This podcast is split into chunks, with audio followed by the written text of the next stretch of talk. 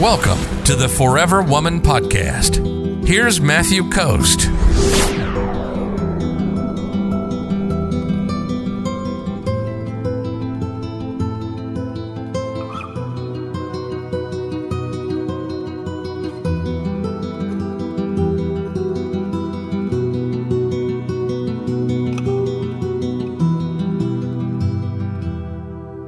TJS says, question, Matt, would you consider not responding to text messages manipulative, especially if tentative plans are in motion and they respond after said plans were to happen? Not necessarily. So what, let me let me explain to you a little bit about what it's like to date women, right? Because a lot of times it's difficult for uh, women to understand what it's like from the men's side of things right? When you, if you date a woman and she's not that into you, she the likelihood that she's just gonna like say whatever's going on in her mind is almost non-existent. Like the likelihood she's gonna be like, "Hey, I'm not really into you," is, is almost completely non-existent.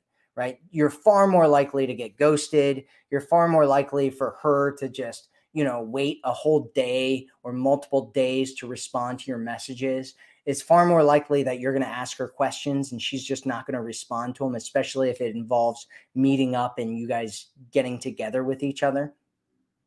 And so, uh, you know, I could look at that behavior that women do and I could say, oh, that's manipulative behavior. She's not responding back or she's not doing this or, you know, she didn't show up or, you know, whatever.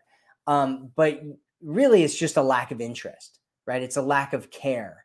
It's a lack of, of putting the guy as the priority and making sure that he knows what's going on because she doesn't really care right? She doesn't really like him and she's just like oh scared to say things and whatever right? And so is it manipulative of him? Eh, it's hard to say you know? It's probably not. It's probably that something else was going on or that he has a lack of interest one of the two. That's more likely what the scenario is than him actually trying to be, be manipulative to you right? It, it's it's actually fairly rare for people to try to be manipulative. It's far more likely that they're toxic or that they're not interested right? That's usually the case when people are like oh this person's being manipulative or playing games or something like that you know at least probably 70% of the time that person's just not that into them. And and they perceive it as playing games because that's what gaming uh, gamey kind of manipulative behavior often looks like when you're trying to get with somebody that's not into you is it looks like they're being manipulative but in reality they just don't like you that much you know and it, that sucks to hear but it's it's just a common thing that happens in with both men and women it's a good question though tjs Good question.